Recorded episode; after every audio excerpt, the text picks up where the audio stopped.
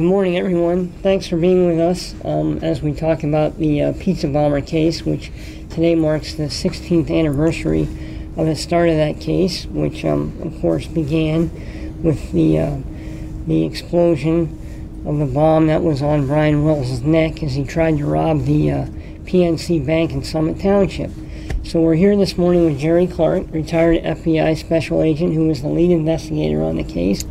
I know many of you um, have heard Jerry speak before and, and know of uh, his involvement in the case. So Jerry, thank you for being here this Thank you. morning. Thank you very much. And um, so, um, and we hope to get a lot of questions on this. We always do get a lot of questions, so please um, submit them and we'll do our best. So, Jerry, 16 years um, Yeah. to the day when this event happened. Um, can you just reflect on that for us a little bit? Uh, it's been a long time, and it doesn't seem that long either. You're, you're right, Ed. It, it it's it's sort of strange because in a way it seems like it was just yesterday, but yet it's 16 years, and I think all the years that have gone by.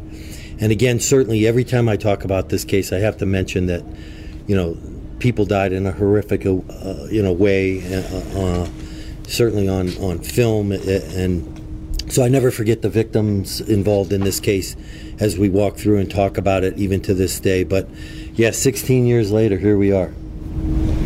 So, um, Jerry, can you just walk us through what you were doing that day? Um, we and Jerry and I covered a lot of this in the book we wrote on the case, Pizza Bomber.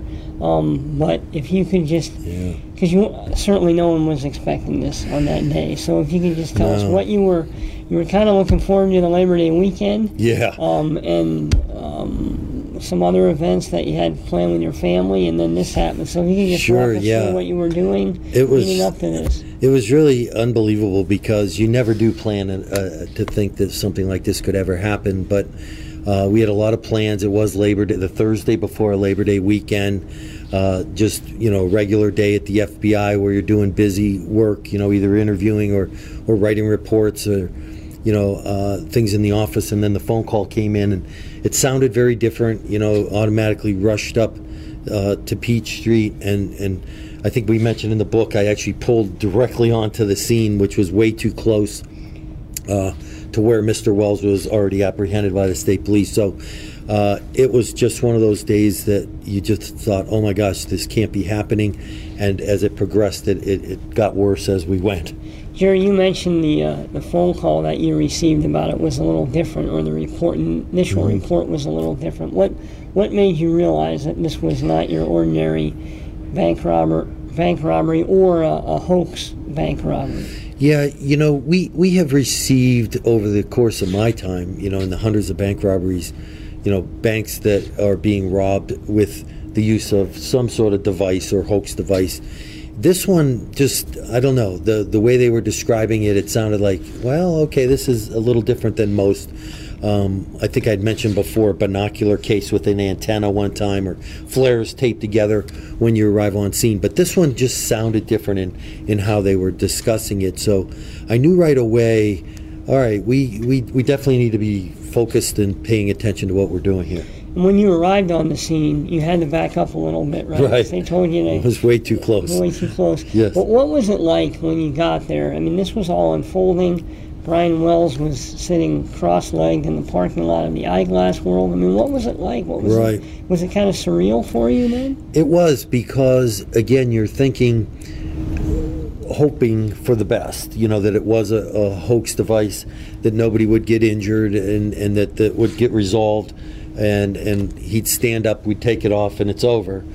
And while the bomb squad was literally gearing up in the parking lot, uh, you know, 3:18 p.m., the device went off. So it was immediate chaos because you know you just never really have something like that happen and people running from place to place and just trying to gather everybody's wits about them on what do we do first and what do we need to do to get this thing started Mm-hmm, mm-hmm. And it's interesting. I mean, 16 years is a long time ago, and of course, cell phones have grown in in terms of sophistication and usage so much since Yeah. then. But at the time, there was really no. I mean, no cell phones, no one taking video. I mean, other than the TV stations. But uh, that must when you think back, if you, if you kind of imagine that type of crime happening at this moment with all the cell phones, it would really be really be a little different in terms of I- what people capture and maybe even the evidence that you had. No doubt. Uh, if this would uh, happen now, you would have had numerous different uh, shots of the event.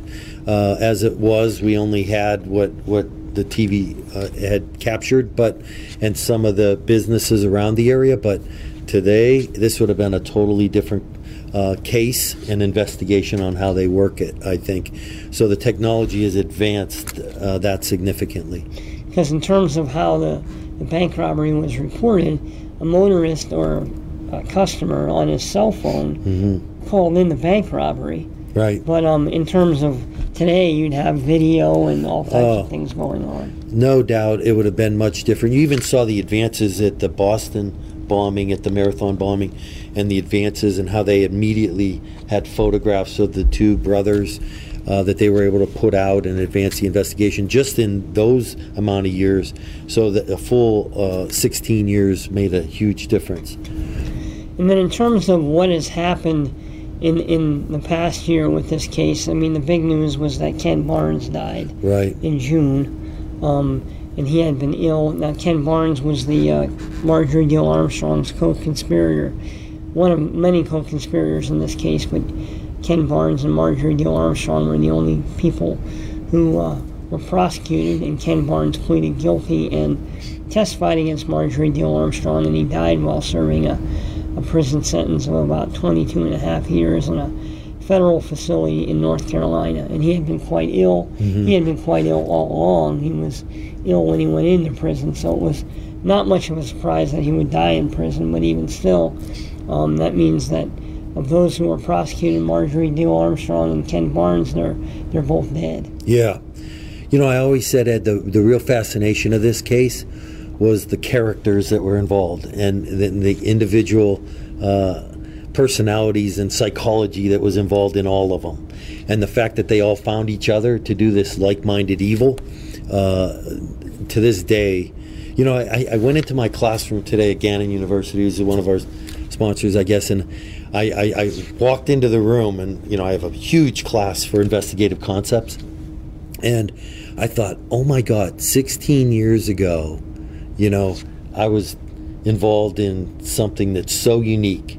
And now I, I share that with them and work through uh, how I did what I did through that course. And it's, it's, it's really amazing to me um, just how far we've come.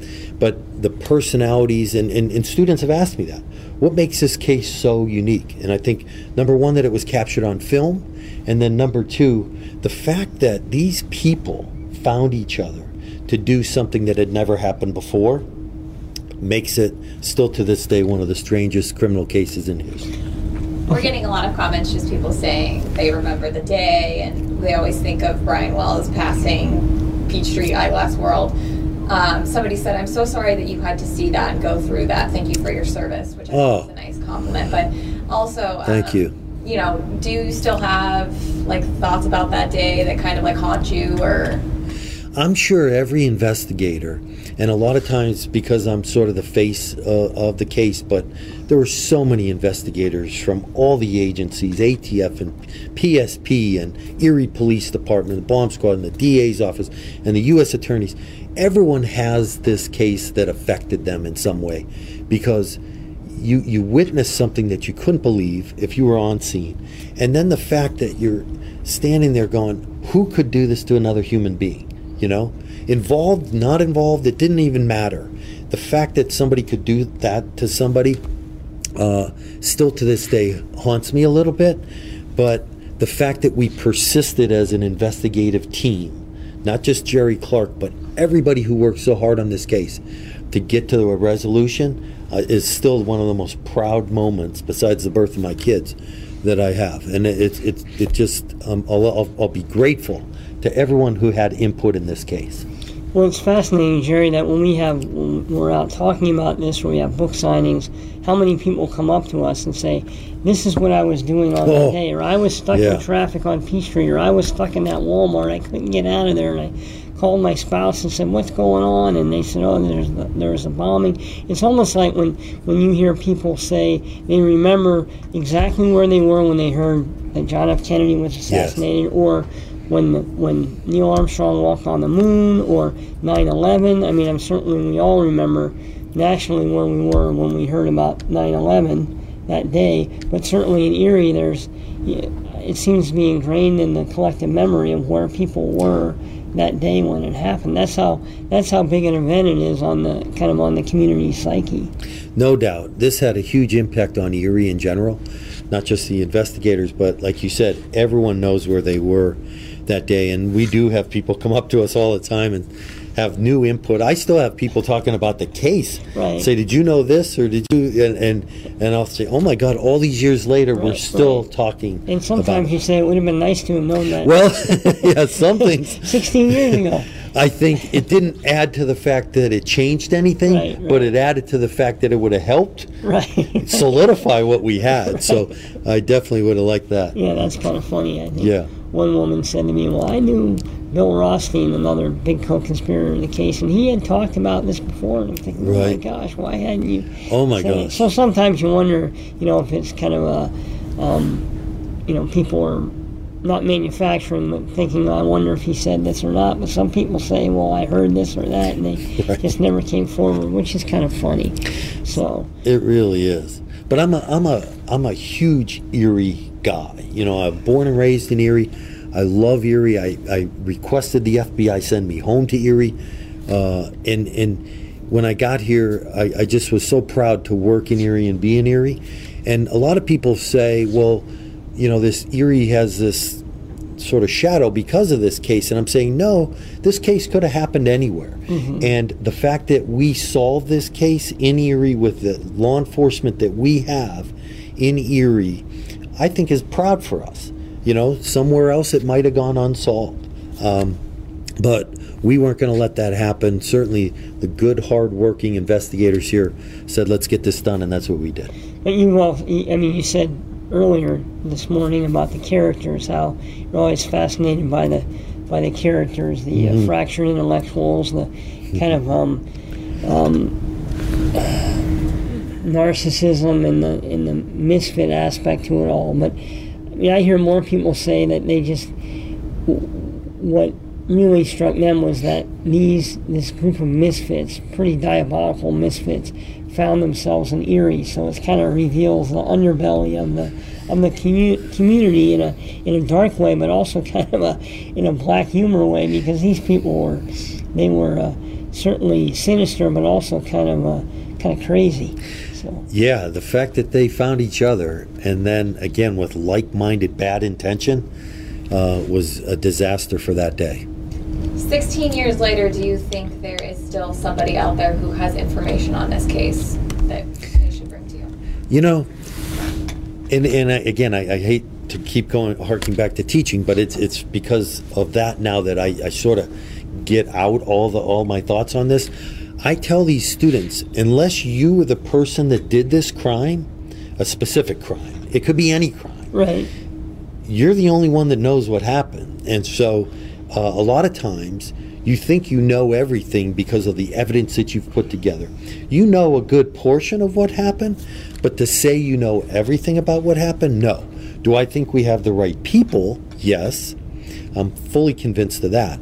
Do I think I know everything? No. So, to answer your question, I think there are things out there that if people brought it forward to this day and said, hey, did you know this? Maybe not, but I don't think it changed the aspect of who was involved and what they did. right, right. And certainly, um, we get that a lot, question a lot at the times, and uh, I think you you captured it well. That it, the, the people who were indicted and linked to the case were definitely in on it. But in mm-hmm. terms of all the ins and outs, how they came up with the plan, their influences. Mm-hmm. Um, there's a lot. There's a.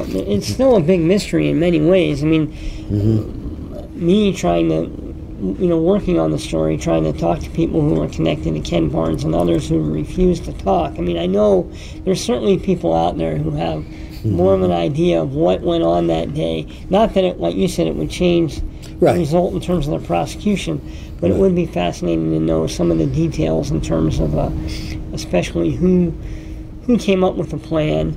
I mean, we believe certainly that Rothstein was kind of the architect of it, and Marjorie Diehl Armstrong gave him the impetus to put it into motion. That's right. But just to know um, the conversations that transpired between them and what they were Oh. thinking would be really, really something to uh, something to learn about and hear about would be really, really interesting. It sure would. Um, just their conversations, like you said, um, some of the real intricate details, like some vehicles that were used that I never found. Oh yeah. Um, you know, what was to happen at that last site where someone had gotten to that site before we did.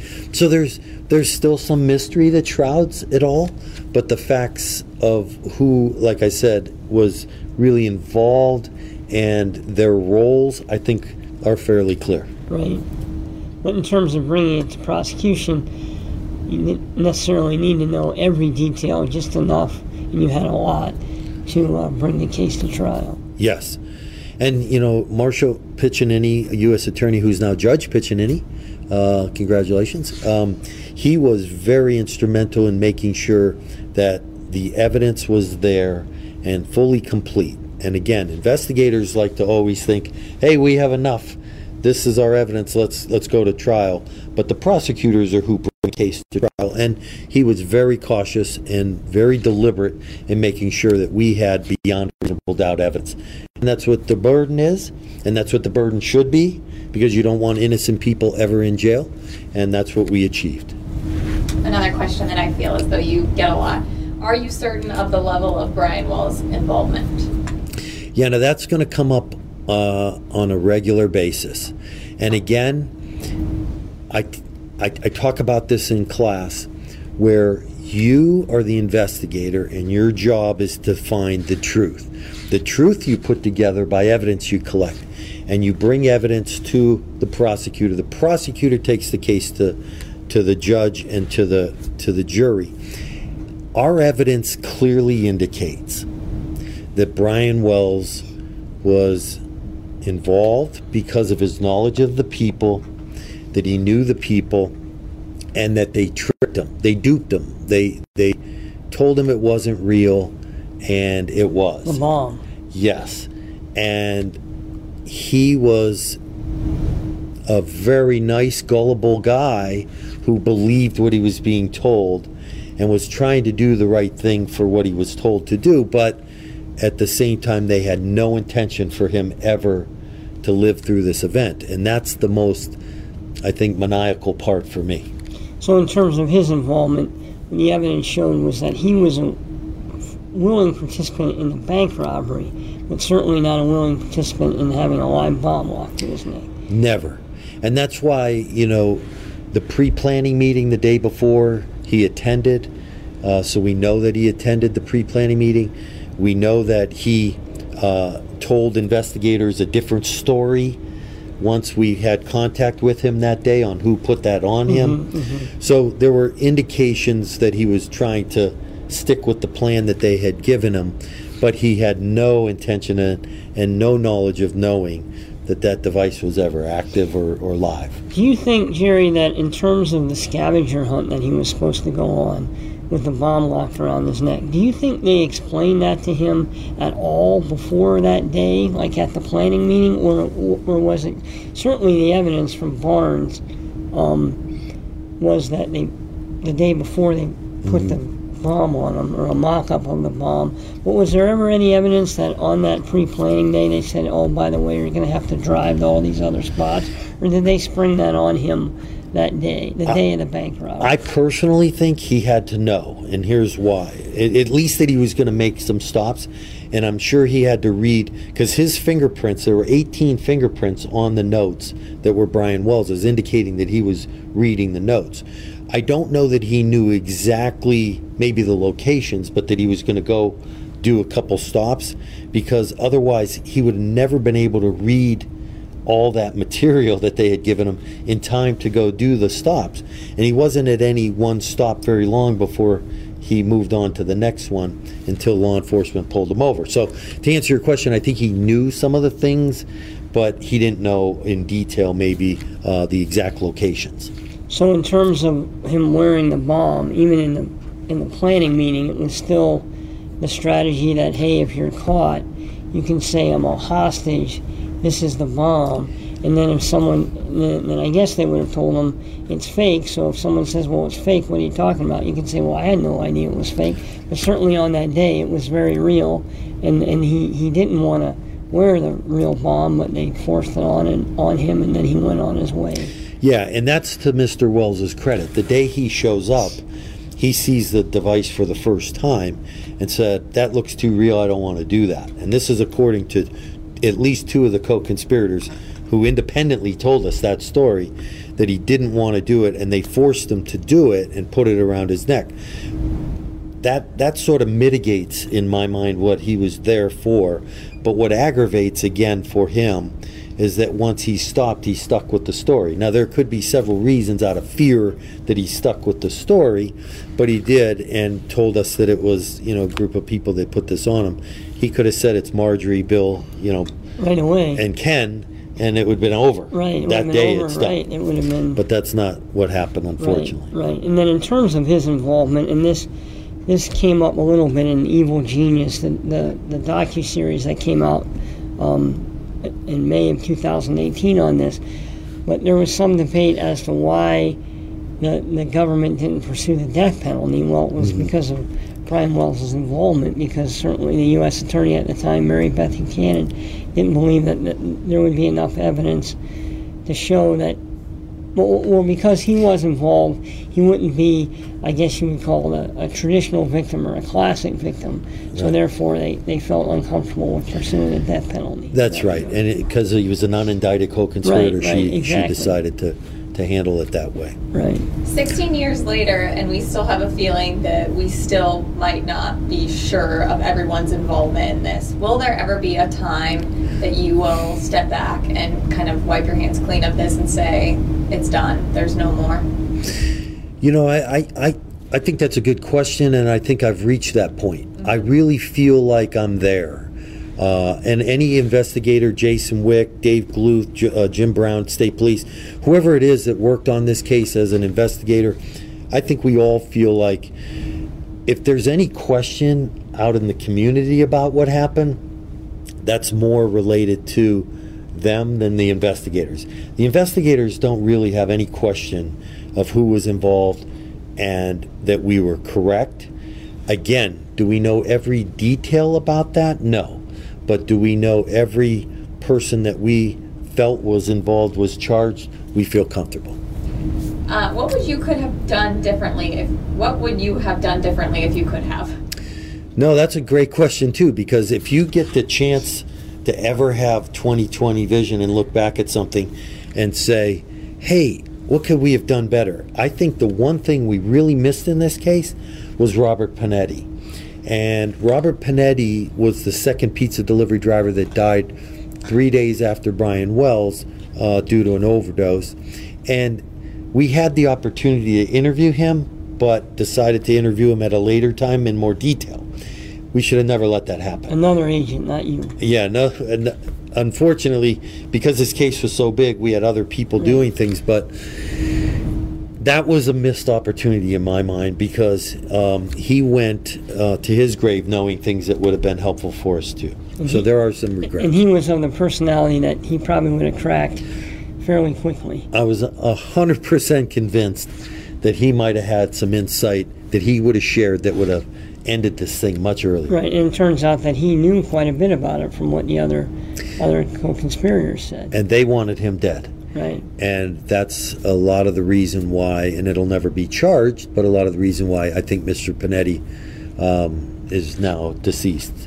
is because that he that, that somehow they arranged for his for his death in terms of um, you know he the official cause of death was an overdose, Right. but certainly they made sure that um, the conspirators made sure that he had the uh, drugs in his hand that led to the overdose. So, That would lead to death. That's right. Right.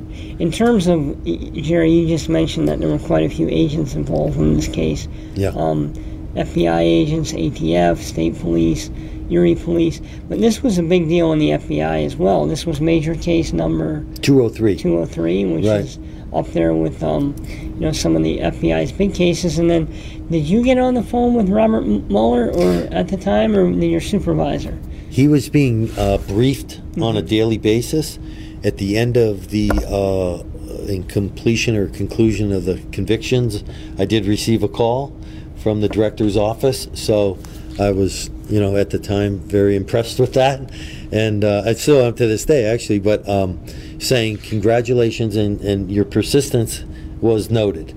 You know, a lot of people say, "Oh my gosh, you went from 2003 to 2010." That's a long time for investigation, but there were several things that happened incompetency for Marjorie Diehl and trial being delayed, and so there was a lot of things that happened that slowed us down. Plus, you knew where the uh, you certainly knew where the suspects were. I mean, she was in prison and he was in prison. And they weren't going anywhere, so we had time on our side. right. Somebody was asking about how, kind of describe your interaction with Marjorie Diehl Armstrong and uh, Oh. how that, how you interacted with her, like your investigation. Yeah.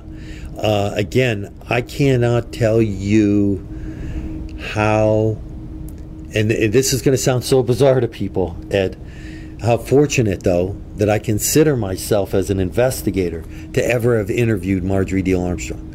I mean, you may go a whole career and never speak to anybody as unique and individualized as her. So we had some yelling sessions, we had some quiet time, we shared pretzel rods in the back of the uh, state police cruiser. We had some unique interactions, but she was something that I'll always consider uh, one of the most fortunate things an investigator could ever have in a career. Do you still, or are you still in touch with Jessica Hoopsick at all?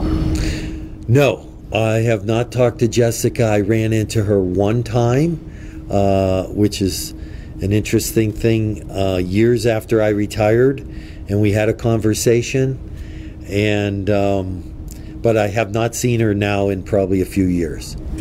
It's been a year since Evil Genius was released. Can you give us your overall thoughts on the documentary? series? Yeah, we hear a lot about Evil Genius. And I'll never forget the producers of Evil Genius said, you know what? Evil Genius uh, is going to change your life. And I looked at her and I said, what the heck are you talking about? That didn't change my life. But it had a real unique effect because this brought out to so many people the people that have seen that show uh, and and but evil genius had a slant and they wanted their slant to be known. And that's okay. It's entertainment. I get that. But it wasn't quite accurate uh, it did a good job of portraying some of the background of the case and the development of the case but how they ended the show i thought trying to show some mystery or drama was not quite as accurate as i would have liked So, um, 16 years, and then, of course, Ken Barnes is dead, Marjorie Diehl Armstrong is dead. Um, I mean, Floyd Stockton is really the only other person out there. Right. And no one's really heard from him. No So he was a, he was a, um, involved in this as well, but got a immunity deal. So that's probably a big mystery that people ask me a lot about. What do you think he knows? And I believe he probably knows quite a bit, but has been told to keep his mouth shut yeah um, because he could get he could get in trouble if he revealed stuff that he did knew stuff that he did not reveal to the investigators before. right So that's always an interesting aspect of the case too. stockton will always be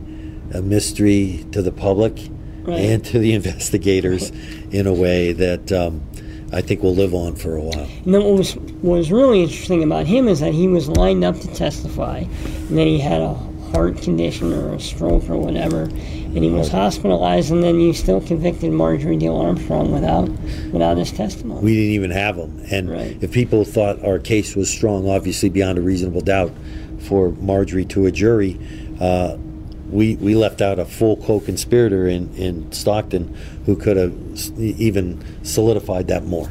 I think a lot of people also love to get inside this investigation. What were some skills that you had to use, or what were some tactics you had to use with some of these characters um, in this investigation? I think that's one of the best questions ever, and here's why. I think if you don't have a background in psychology as a, a investigator, I always talk about that that you're missing out a little bit on being a full-fledged well-rounded investigator because we had talked about this before. Unless you're at the scene and committed the crime, you're depending on two things: forensic evidence or somebody telling you about it. And if you can't interview and get people to tell you some of the most vile things they've ever done in their life, you're going to miss out on parts of my I think what the the the thing I pride myself the most in is having that master's degree in forensic psychology and being able to learn why people do things, not necessarily what they do, helped me so much in this. And we used it a lot in the interviews and interrogations. Because in this case, there wasn't a smoking gun, there wasn't DNA. Um, it was it was solved largely by cracking through the person. I mean, breaking down Yes. the Ken Barnes and Marjorie Diehl Armstrong to tell them to have them tell you what they knew about the case. Yes. And there were times where those interviews got a little testy because they knew we were challenging and touching on a nerve. So, very interesting. Well, thank you for being here with us this morning. We appreciate you uh, tuning in, and then also all our other Facebook Live um, sessions that we have each week. Jerry, thank you for being Thank here. Thank you, Ed. I really appreciate always, it. always an interesting Yeah. case, and Sarah, thank you for having us. Thank you, Sarah. Thank you, Ed.